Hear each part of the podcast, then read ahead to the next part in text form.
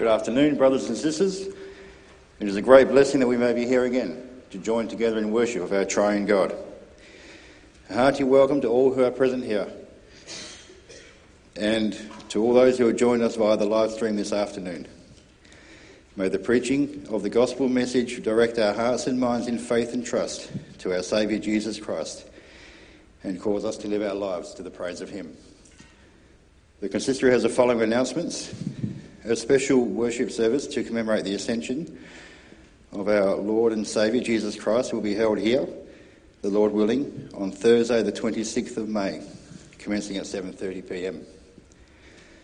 You are reminded of the wedding ceremony of Sister Nikki Hall and Brother Ashley Milder, which will be held on Saturday the 28th of May at 12:30 p.m. here in the Free Reformed Church of Southern River. This afternoon's worship service will be led by Reverend Salman from our sister church in Kelmscott. Before we begin, let us sing together Psalm 119, verse 42.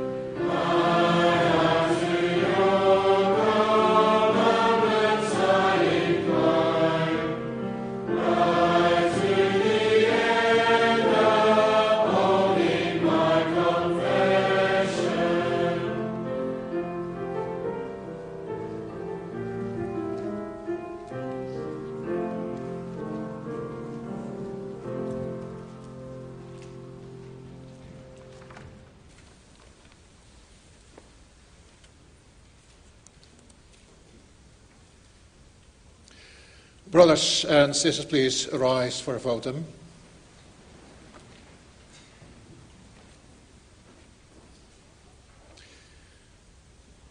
We confess that our help is in the name of the Lord who made heaven and earth. Amen. Grace to you and peace from God our Father and the Lord Jesus Christ. Amen. Brothers ehm, and sisters, let us now sing in response to the greeting of the Lord from Psalm 88. Psalm 88 is a prophecy about the suffering and death of our Lord Jesus Christ, as we will hear this afternoon in Lord's Day 15. So let us sing from Psalm 88, the verses 1 and 2.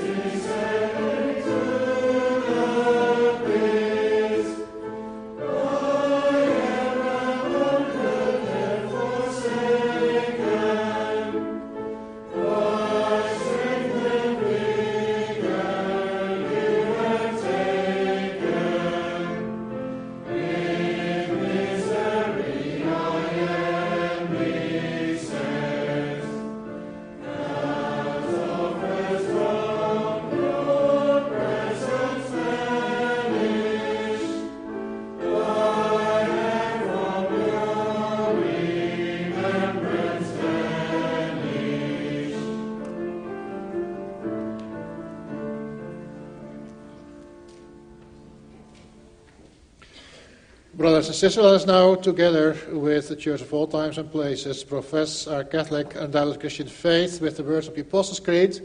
Let's do it by singing hymn 1.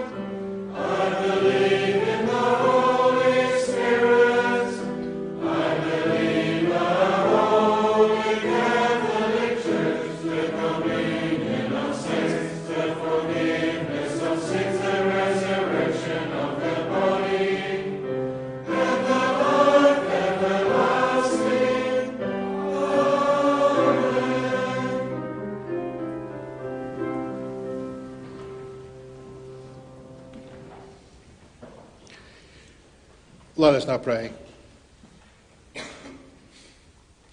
Our Father in heaven, we thank you for your abundant grace that we as your people can come here together before you. And that together with your church of all times and places we could profess our undoubted Catholic Christian faith, that we could confess also that we believe the life everlasting. And we can do so because your Son, our Lord Jesus Christ, came on this earth to die eternal death in our place. But through his power and his love, he conquered and defeated eternal death. And now we may be raised with him to a new life. And that is why we are here together, Father, to listen to the preaching of your word, to be reminded of that wonderful gospel, and to be encouraged to live that new life in holiness and thankfulness before you. Father, we ask you to bless us now that we are here together. Bless the preaching of your word. Bless us in listening. Fill our hearts with joy and thankfulness and receive our sacrifices of thankfulness which you bring to you in our worship. That it all may come before you as a sacrifice that's pleasing to you. Father, as we pray in the name of your Son, our Lord Jesus Christ. Amen.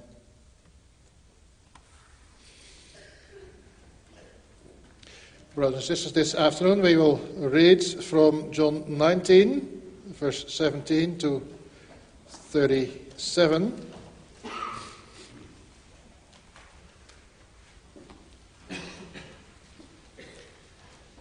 This is about the crucifixion and the death of our Lord Jesus Christ. And it's also what the church summarized in Lord's Day 15 of the Heidelberg Catechism. And I proclaim to you the Word of God as it is summarized in that Lord's Day.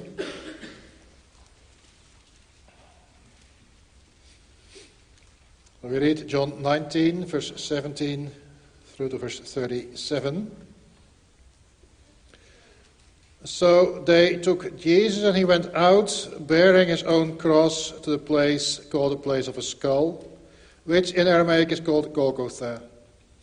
There they crucified him, and with him two others, one on either side, and Jesus between them. Pilate also wrote an inscription and put it on the cross. It read, Jesus of Nazareth, the King of the Jews. Many of the Jews read this inscription, for the place where Jesus was crucified was near the city, and it was written in Aramaic, in Latin, and in Greek. So the chief priests of the Jews said to Pilate, Do not write the king of the Jews, but rather, this man said, I am king of the Jews.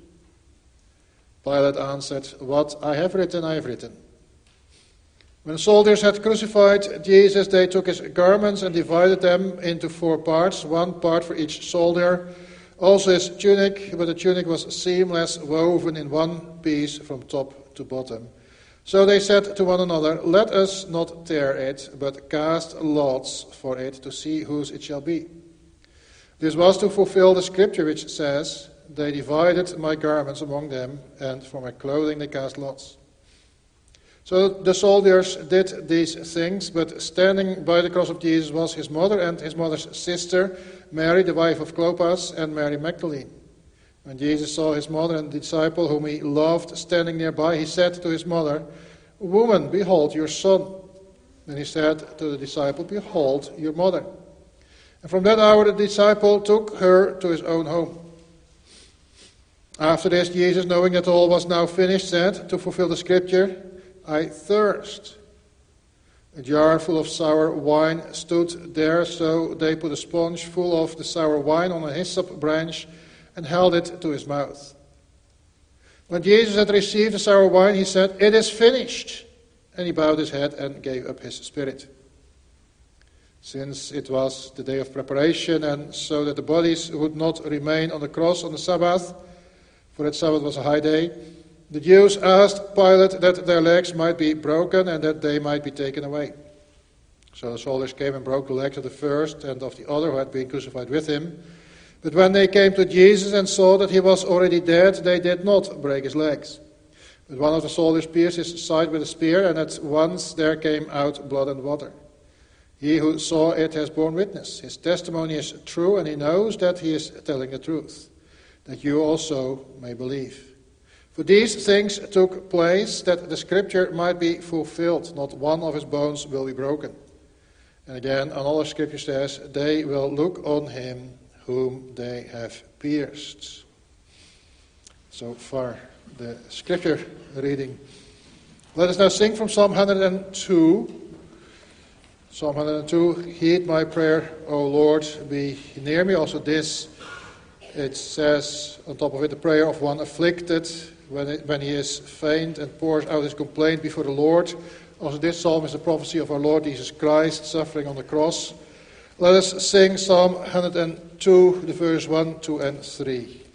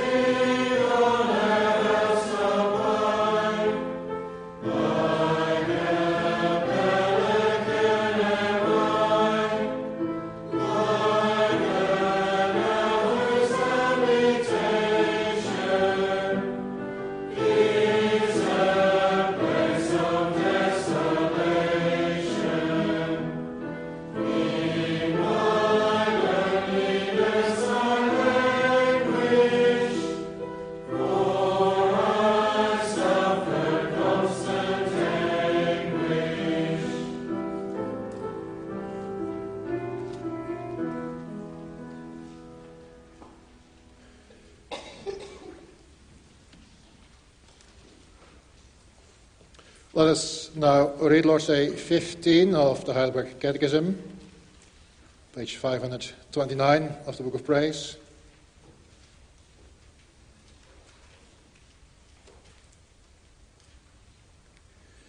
In Lord's Day 15, there we see what the Church confesses as summary of God's Word.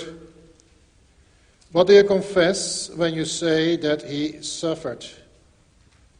During all the time he lived on earth, but especially at the end, Christ bore in body and soul the wrath of God against the sin of the whole human race. Thus, by his suffering as the only atoning sacrifice, he has redeemed our body and soul from everlasting damnation and obtained for us the grace of God, righteousness, and eternal life. Why did he suffer under Pontius Pilate as judge? Though innocent, Christ was condemned by an earthly judge, and so he freed us from the severe judgment of God that was to fall on us. Does it have a special meaning that Christ was crucified and did not die in a different way? Yes, thereby I am assured that he took upon himself the curse which lay on me. For the crucified one was cursed by God.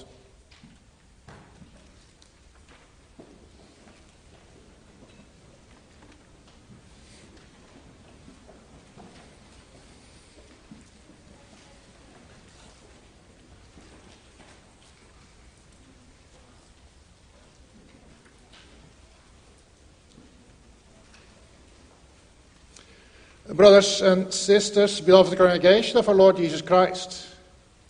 When we speak about the cross, then we speak about a well known Christian symbol. There are many churches which will have a cross as a symbol on it, and a lot of people like to have a symbol on a necklace or other ways.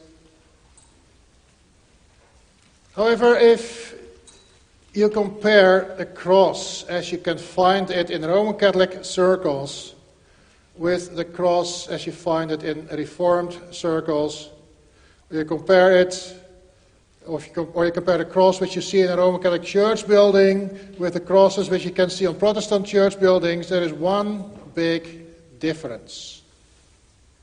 I don't know if you have ever noticed it, what the difference is. The difference is that a Roman Catholic cross usually still has the body of Christ on it, while a Protestant cross never has it. Or if they do it, then it's not reformed anymore. Why is that? Well, the Roman Catholics believe that the sacrifice of Jesus Christ still has to be applied every time again to the believer whenever the Mass is being celebrated. So, in fact, they believe, although they may not say it in these words, but in fact, they believe that Christ is still being crucified every time again when the bread is broken and the wine is poured out. And that happens on the altar in the front of the church. And that's why it is called an altar. It has to do with sacrifice. Well, the Reformed doctrine believes that Jesus Christ suffered and died on the cross once for all, as Hebrews says it.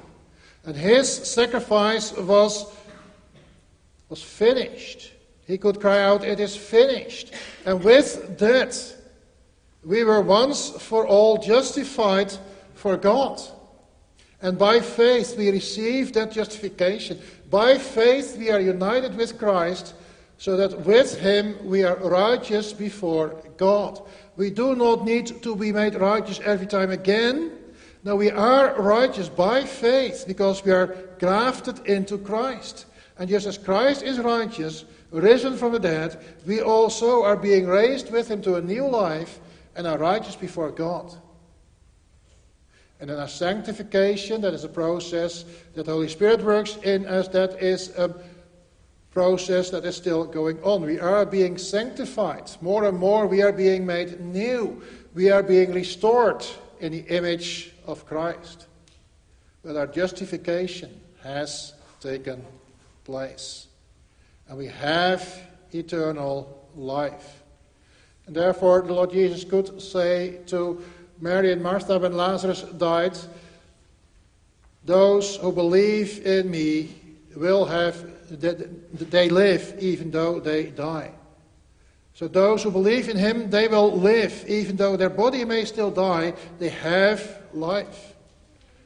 And there is no soul, sleep, or anything after death. No, we will continue to live. That is the eternal life of which we receive the beginning here and now on this earth by faith through the sacrifice of Jesus Christ on the cross, through his death by which he conquered eternal death, and through his resurrection. And that is the gospel I proclaim to you, and it is summarized by the church in Lord's Day 15. I proclaim it to you under this theme. The crucified Christ brings his people righteousness and eternal life. And first, we will pay attention to the cross of Christ, and second, eternal life for his people. Crucified Christ brings his people righteousness and eternal life. First, we see the cross of Christ. As is quite commonly known nowadays, death by crucifixion is one of the most painful and terrible forms of punishment. The Romans knew how to punish their criminals, how to make them suffer, and how to show to the people that this is the fate of those who behave like criminals or slaves who ran away from their masters. It is an example for others. And usually crucifixion was only man, meant for rebels and murderers uh, and runaway slaves. And also a Roman citizen could never be crucified. That was one of the rights of being a Roman citizen.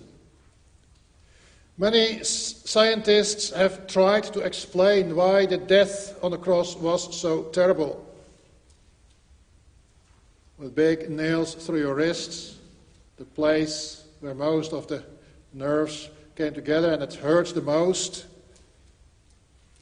nails through your feet, and then hanging on, hanging on the cross, man, that you slowly suffocated. You had a hard time breathing, so you pushed yourself up on your feet, which hurted, of course, very much because of nails through your feet. And I won't go into detail here, but scientists, many scientists have described how terrible it is. And it could take days before the crucified one died. Days of terrible agony and thirst. And although the death by crucifixion was indeed a terrible and painful death, still there were many in those days who were crucified, who died through crucifixion. The Romans used it quite commonly when a nation rebelled against the Romans, and the leaders of the rebellion were crucified, murderers were crucified, and, and, and it was a quite a common thing in the Roman world. What made Christ's death so special? Well, to understand that, we have to know that for the Jews, crucifixion had a special meaning. In the Old Testament, in Deuteronomy 21, verse 23, God says that someone who was hung on a tree was cursed.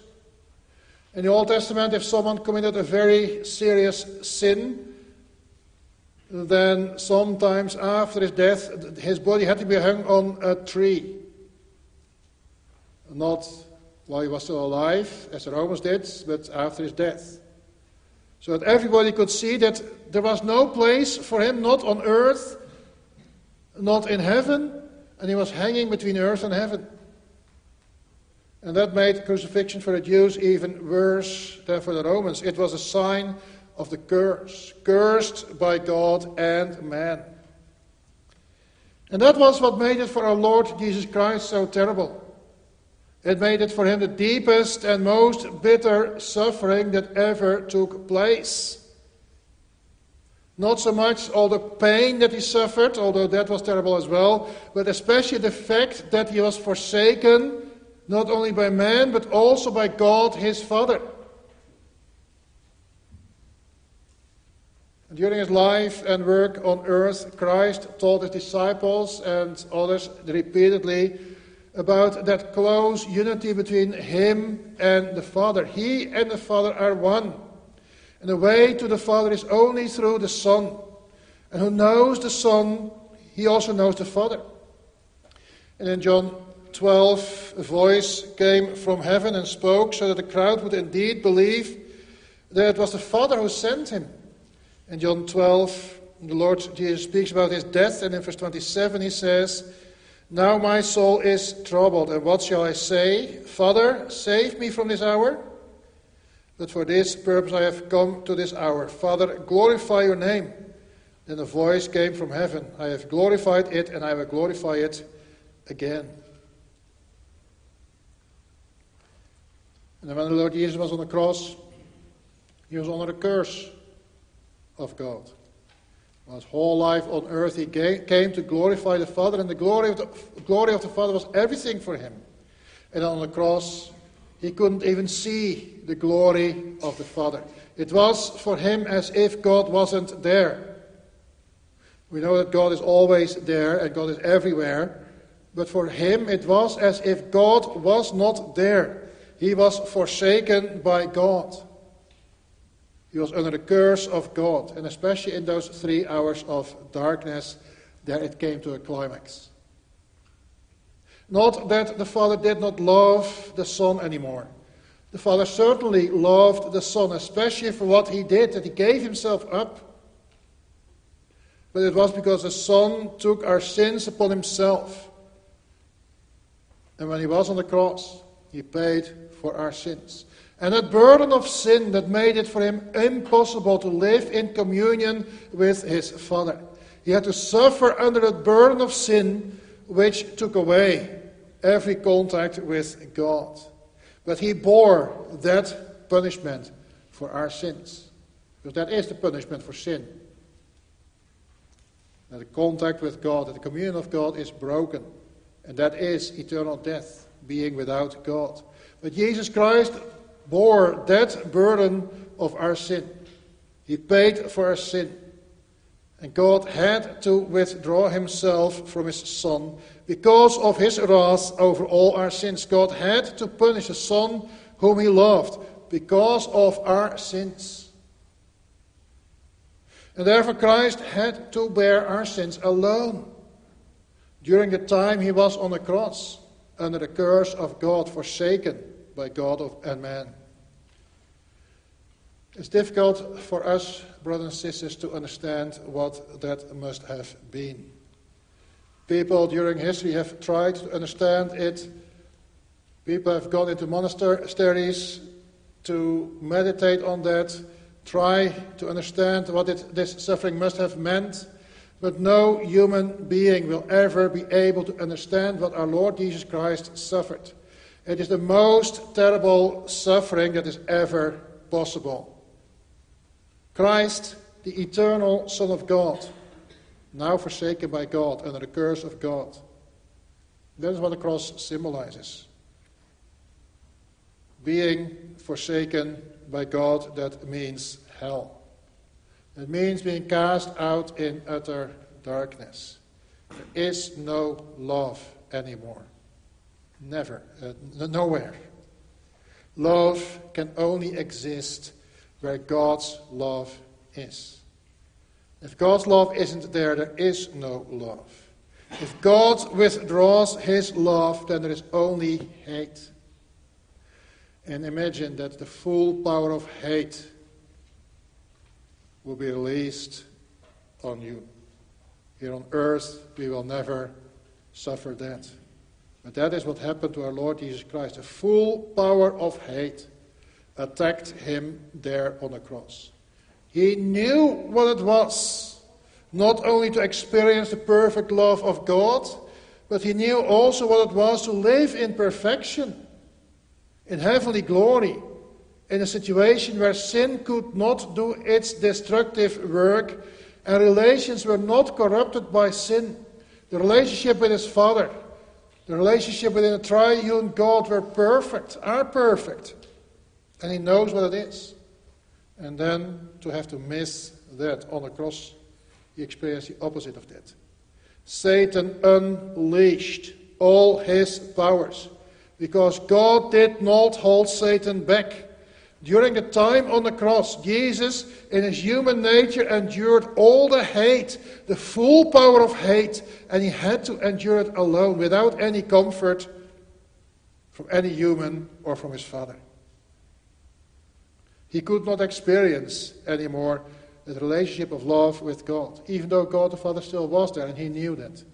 But he was on his own in utter darkness. We can't understand what it meant for Jesus Christ. We never experienced it. It is for us on this earth impossible to experience or understand it. Because on this earth it is still God's grace in which he holds Satan back, so that Satan cannot exercise his full power. Satan is still bound. And if we believe, we will never experience hell. And Satan will never have full power over us. And how terrible our suffering on earth may be from time to time, and how terrible the hate may be sometimes on this earth. And I know for some people on this earth it may be terrible if you're constantly running, constantly on the run for people who are trying to kill you, constantly hiding, and not finding friends to protect you. And sometimes we say it is like hell. But still, we know on this earth we will never experience hell in its fullness. And what we suffer on this earth, it is not what our Lord Jesus Christ experienced on the cross. When he not only had to suffer under the full power of hate from mankind and from Satan, but also was completely without the presence of God's love. He could not experience it there because of the burden of sin. He did it all in our place. And he was able to suffer it and still remain faithful. And he did not give in to that hate. He kept his love, even though he couldn't experience any love, he kept his love. He fully fulfilled the great commandment of God to love God with all his heart and soul and mind, and to love his neighbor as himself. Every moment during his suffering in hell, he was faithful and fully fulfilled this great commandment. He was completely obedient, even when he was forsaken by God. And that is how he conquered the power of hell and Satan. Satan was not able to break him. Satan was not able to conquer his love, to defeat his love. The hate had no power on him. Christ came to suffer and to die so that we would be made holy. That we would not be sinners anymore, but that we can be sanctified, filled with love for God and our neighbor. Let us then, therefore, hate sin, brothers and sisters. Let us hate sin with such a hate and love God with such a love that we see sin as the most terrible thing we can do. And we don't want to sin anymore. Not even those little sins. Knowing what those, even those little sins, brought our Lord Jesus Christ. We know that Christ suffered for our sins. Even for those little, so called unimportant sins about which we can laugh. But we have to realize that without Christ, Every sin leads to death. Therefore, there should not be one sin, not even one, which we do not take seriously and from which we do not flee. Remember that, keeping in mind what our Lord Jesus Christ went through, and He did it for us. And therefore, we will love Him with such a love that we flee from all sin. And that brings us to our second point eternal life for Christ's people. In John 19 this afternoon, we read a lot about what others did. There's a lot of action going around, uh, going on around him. The Soldiers who crucified him, the two other criminals, one at the left side, the other at his right side. And then also the quarrel between the Jews and Pilate about the sign, and then the soldiers dividing the garments. John describes it all. And then look at our Lord Jesus Christ hanging there on the cross. The dignity with which he accepted this all. He did not protest. He did not open his mouth to curse others. He did not plead his innocence. He did not complain about the injustice of Pontius Pilate. He was silent about all that. All those around him could do whatever they wanted and could say whatever they wanted. They could mock him and do so much to insult him, but he had decided that this is what he came to do on this earth. John 12, for this purpose I came to, into this hour. Father, glorify your name. Our Lord Jesus Christ is a lamb that is silent for its shearers, but a royal dignity. He did not shout. He did not fight back. He did not repay evil with evil. He waited for the Lord, and that, and, and that was his strength, his obedience to God, his love for God. And he went his way with royal dignity even in his suffering. And this is what should happen. It was all decided in God's plan by the triune God. Also, this does not go against the will and plan of God. Christ knows that this is the way in which he will obtain his victory. And John shows us here a little bit of that victory. You notice that Pilate prepared and, fastened to the cross. It read, Jesus of Nazareth, King of the Jews. In three languages. International announcement. Course, this was meant by Pilate to mock the Jews. The Jews pressured him to condemn Jesus to death, even though he disagreed. But they wanted him to be crucified, and he had to give in to them, much to his own shame. But now he could hit them back by ridiculing them. That this Jesus is their king. Look at those Jews. They have a crucified one as their king. And the Jews felt this ridicule. They wanted to change it and went to Pilate again. But now Pilate did not give in. He stood firm. What I have written, I have written. This is it. There is a political game going on here between Pilate and the Jews around the whole suffering and crucifixion of our Lord Jesus Christ. Even while Jesus, the Savior of the world, is hanging on the cross, powerful on this earth continue their evil scheming. But God looks at them and God laughs. He is seated in heaven. He says, I have set my king on Zion, my holy hill, Psalm 2.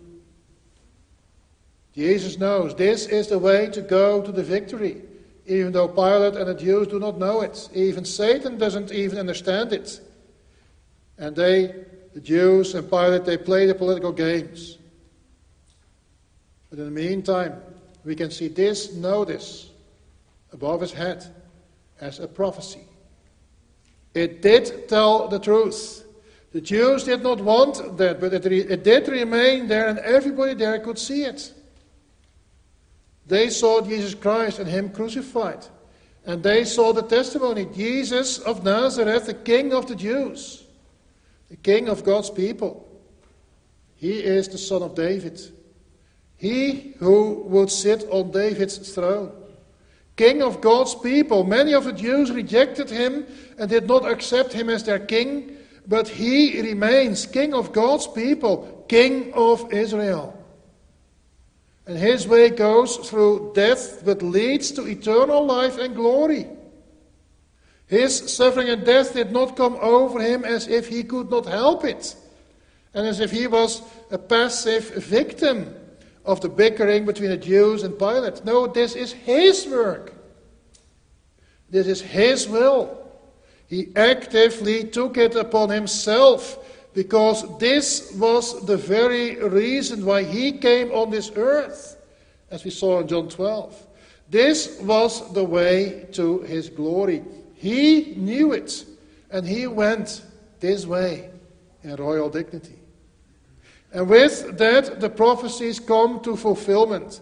For instance, the well known prophecy of Isaiah 53 He did not open his mouth when he was ridiculed, like a sheep before his shearers. It was not the ridicule from men. It was not the Jews who despised him. It was not the Romans who nailed him to the cross. It was not even Pontius Pilate, Pilate even though he was there in his official position as government ordained by God. But it was not that all that was most important to him. No, it was the power of hell which he came to fight. The greatest and fiercest battle ever fought. The battle that will redeem this creation from eternal misery. Although nobody of mankind understood that at that time, he went to fight that battle in loneliness, even his own people, not knowing what he came to do, not even his disciples. But he did it all to protect and redeem us, his people, from the power of hell and Satan. And also now, brothers and sisters, the testimony comes to us. He is your king. He is no longer on the cross. Jesus left the cross, was buried, and rose from the dead. He ascended into heaven, as we will remember on Thursday, and he is seated at God's right hand, from where he will come to judge the living and the dead. He is your king. Accept him and honor him as your king. Apostle Paul said in, in 1 Corinthians 1 and 2 that Paul's task was only to preach Christ crucified. 1 Corinthians 1 verse 23, where he says that he preached Christ crucified, which is for the Jews a stumbling block, and for the Greeks it is foolishness. But for those who are called both Jews and Greeks, Christ is the power of God and the wisdom of God. Indeed, a stumbling block for the Jews and foolishness for the Gentiles. We see it confirmed around us still now. Also, now, 20 centuries after Paul wrote this, and, and after this happened at Golgotha, it is still the same. Nothing has changed. The nations go on their own ways, and this gospel being preached to all the earth, and the mighty of the earth of the earth reject it. Do not want to know it. Stumbling block to the Jews and foolishness to the Gentiles. But this word is being preached here and to all nations. And what do you do, brothers and sisters? Do you see and believe him as your king? He is your king. Do we follow him as our king? Taking our cross upon himself, following him? Our cross, that is not the suffering and death of Jesus Christ, because that was unique and we can never repeat that. It was done once for all. But our own suffering as a sacrifice of thankfulness, showing our willingness to suffer for our King and our Lord. To suffer a little out of thankfulness for the much suffering that He did, the eternal suffering which He conquered and defeated. It is the cross of Christ which brings us victory. The sign of the cross is the sign of victory. The story goes that the Roman Emperor Constantine, in the night before one of the most important battles, which would bring the civil war in the Roman Empire to an end, which would make him the only emperor, that he had a dream. And in a dream, he saw a cross and he heard the words, In this sign you will conquer. And then he had the cross painted on all the shields and helmets of his soldiers. He won the battle, and from that moment on, he defended the Christian church and gave it freedom of religion. It was an important moment in the history of the Christian church. I don't know if this story is true or not. Some say that he had another sign, the first two letters of the name of Christ. But whatever it was, it is not important. However, if it comes to the spiritual battle, then indeed we have to fight with the gospel of Christ crucified. Only through his cross we will obtain the victory. Only through his cross Satan and hell can be defeated and are already defeated. The battle has been won. And therefore, if you accept Jesus Christ and Him crucified, then we have that certainty that the battle is won. We don't have to fight that battle anymore. There is no need for us to stand in defense of Jesus Christ, in defense of the truth. There is no need for us to use human means and opinions to defend the Word of God. God's Word can fight for itself because it is the Holy Spirit who works through the Word. And nobody can resist the Holy Spirit, not even the most powerful on this earth. And even though we may receive a new government in Canberra, and we can be uncertain and can worry about its plans, we know that this is certain. Nobody can silence the Word of God. The Word of God will be preached all over the earth. Even in countries which desperately try to keep the Word out, like China and many countries in the Middle East and in Africa and North Korea. Well, we know the Word is spreading also there, and nobody can resist the Holy Spirit, but because the battle has been won. We don't have to fight that battle. We don't have to fight for the Word of God because Christ, who is the Word of God that became flesh, He obtained the victory. It is only our task to preach Christ and Him crucified whenever we have the opportunity and nothing else. And then the Word will work because it is the Spirit who works through the Word. And then the outcome is sure, brothers and sisters, Satan is already defeated. And therefore, brothers and sisters, let the world ridicule him, Jesus Christ. Let the world mock the Christians as they mocked Christ on Golgotha. Trust in him and, and trust yourself to him. Then the victory is certain. It may be a, a way of suffering and pain, a way of being despised by so many in the world. But we know that by being faithful to Jesus Christ, we will reach the eternal glory which we, we may share with Christ. Our glory is the glory of Christ in which we may share. That is certain.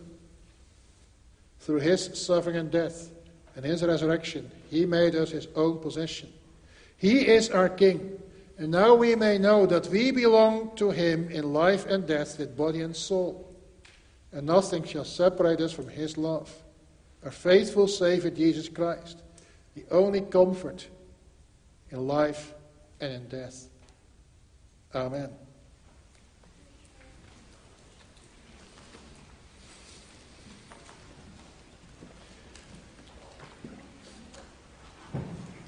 Brothers and sisters, let us now sing in response to the word of God from Psalm 102, the verses 6, 7, and 8. Lord, you will arise in, in pity and on, on your house and holy city. Psalm 102, verse 6, 7, and 8.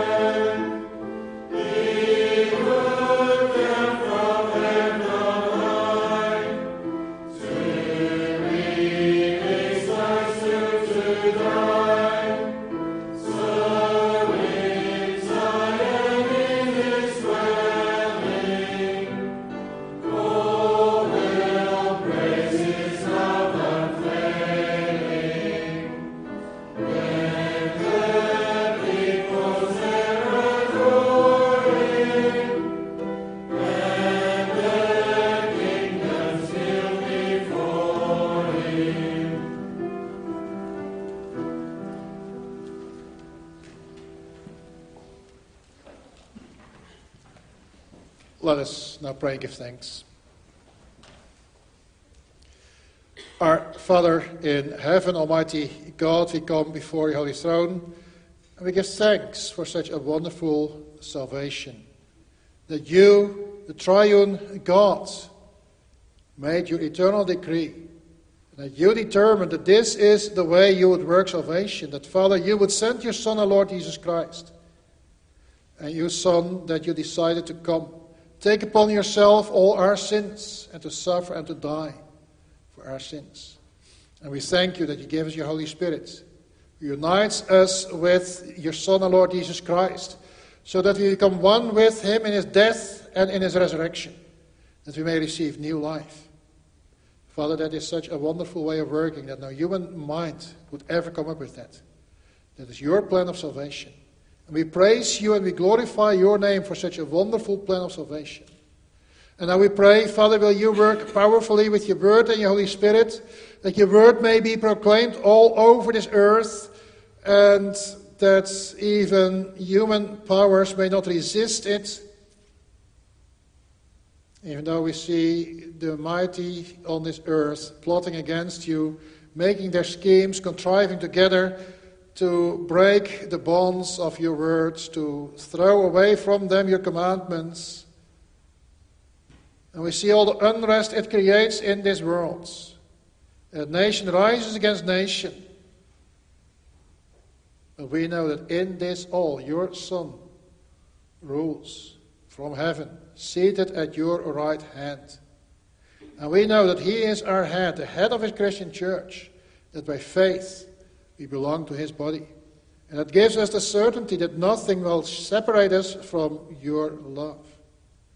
Father, give us then that with that confidence we may stay in his, we, we may stand in His world. We may give a testimony in our entire life that we do not fear this world, but that we put our trust in you. Because that is your will, that we trust you with all our heart and soul and mind. Father, guide us then through your word and spirit in everything. Bless us as your church, your congregation here at Southern River. Bless the office bearers in their task. The minister, Reverend Poppy, in his task to preach and teach. Give him that he may do well, may recover the COVID, that he may be able to fulfill his task faithfully. Give it to the elders, that they may be leaders who lead this flock in your ways, gently and with care, not as imposing their opinions, but leading the flock with your word. Be with the deacons, give them what they need to fulfill their task, to encourage us all to function as communion of saints, a communion in which no one lives uncomforted under the pressure of sickness, loneliness, or poverty. And give us uh, then that we may provide them with all that is needed for that, with the means for that. Father, build us all up that we all may encourage each other to remain faithful and to stand firm in this life. And we all may show our thankfulness in the entire way in which we live. Whether we are at home or going to work or going to school or wherever we are and whatever we do. That all may be to the glory of your name, that we may resist all evil and praise and magnify you in our lives, in our words, in our works, in our, in our thoughts even. Father, we thank you for this Sunday, this day of rest. We thank you for the church services, for the preaching of your word. We thank you also that we could respond to that in our worship. Be with us the remainder of this Sunday, that we may continue to enjoy the rest. Father, receive our thanks and hear our prayers. In the name of your Son, Lord Jesus Christ. Amen.